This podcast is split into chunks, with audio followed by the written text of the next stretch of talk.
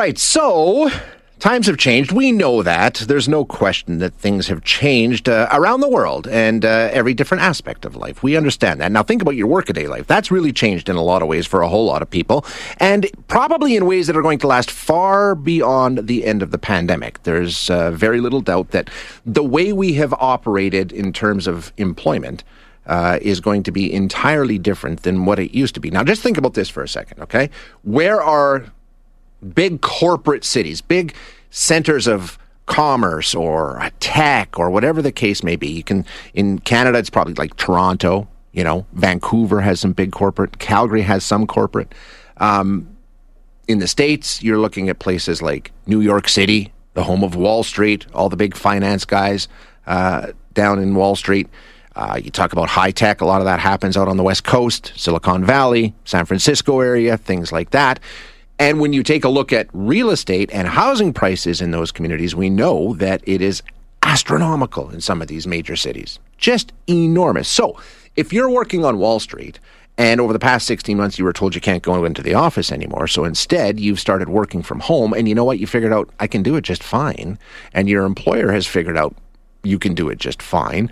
Why on earth would you continue to pay the exorbitant real estate prices of New York City or wherever else you might be, uh, trying to do your job if you can do it somewhere else and do it much cheaper. So things are going to change in that regard. Also, there's big discussions around employers in terms of what they might do with flexible schedules because a lot of people working from home have realized they really like some parts of it. It's been a new added feature in their work life that they've really, really enjoyed.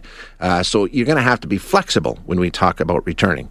Um, it's going to be different. It's going to be new, and it's going to be something that um, companies are really going to have to deal with because the way that they've always done things isn't going to work anymore. Think about those fancy offices. And you saw the stories when places like Google and Apple were starting up and they built these fabulous facilities with all these amenities for employees and all these different perks and all these things that, you know, tried to lure in the talent. Well, at this point, if they're not going into the office to do their jobs, what's the point of having all that?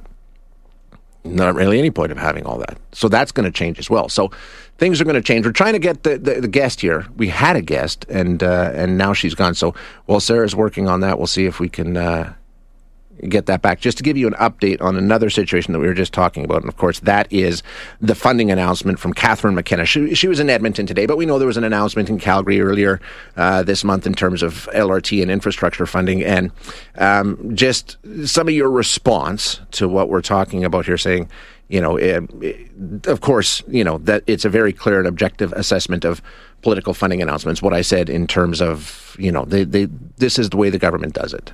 It's the way that they go out and they fund things, and uh, it, it's it's old old hat. But get used to it because we're going to see more of it. It's going to be happening more and more as we get closer and closer to an election. Some of you weighing in on this discussion around the United States, and um, yeah, and uh, you know, I really, to be honest with you, I really even questioned whether or not this was something we'd get into. But we can get into the U.S. Uh, political discussion later in the morning if you want to. Uh, we'll just fight, but you know we can we can have an airing of grievances, as they say, and we can have a, a fulsome discussion about both sides of this. But right now, let's get back into this discuss, discussion about what the future of work is going to look like around the world, because things are changing. We know that. We have Uta Friends and Washke joining us now, who is owner of Business Business English and Culture and a coach who helps organizations build culture through convers- conversations. Uta, thank you for joining us this morning. Appreciate your time. Yeah, it's my pleasure. Thank you for the invitation. So I'm I'm really interested, and I read the piece that you were involved in, and uh, I think you hit on a number of really interesting points. We we all know things have changed, and things are going to be different as we come out of this pandemic. But um, I don't know if we really at this point can say exactly what it's going to look like. Still a lot of questions and a lot of people, you know, still working out what it might look like when we're on the other side of this, right? Right. And I think what you were saying about working it out is exactly what we need to take into consideration. We cannot have a, a plan A or a plan B. We just have to go a little bit with the flow see how companies, how economies are developing, how people are behaving and feeling about returning to the workplace. So there are many factors um, that we need to take into consideration, and also the pandemic. We are we are not through it quite right. yet, right? Yeah, absolutely. So it's still having an influence. But you know, if if you're a company trying to do this, it seems to me that the way things have changed, every worker is going to have a slightly different take on this. It's going to come down to an employer being extremely flexible if they want to accommodate all this because not everybody experienced it the same way, right? Exactly. So there will be a whole variety of scenarios that could work out for one company, but it wouldn't work out for another company because, as you said, people have different needs, companies have different products, different structures, the way they are set up, they, the way they do their business, and all of this has to be considered um, looking into the future, right? One of the things I'm curious about is, you know, if you take a look at, we're, we're talking primarily about corporate, you know, returning to the office and things like that. If you take a look at where a lot of the big corporate activity happens in commerce and high tech. It's in cities that are extremely expensive to live in. And if people have now learned that they can do their job from home, they don't have to be tied to Wall Street or Silicon Valley. They can do it from somewhere where the cost of living is a fraction of that. Isn't it going to completely change perhaps the way people are spread out and the way they operate? Probably. I mean, I wouldn't. I wouldn't want to live in a big city if I didn't have to. Right. Uh, um, so, also companies. A lot of companies are reconsidering uh, their footprint. So, do they need to rent out expensive office places in, you know, top locations Yeah. downtown New York? Downtown San Francisco, in the Silicon Valley, where prices are really high. So, if they don't need these places anymore, then people can work from anywhere they can save some money, right? So that is that is one aspect. The other aspect, of course, is where do people want to live? Um, people are not just workers; people have families.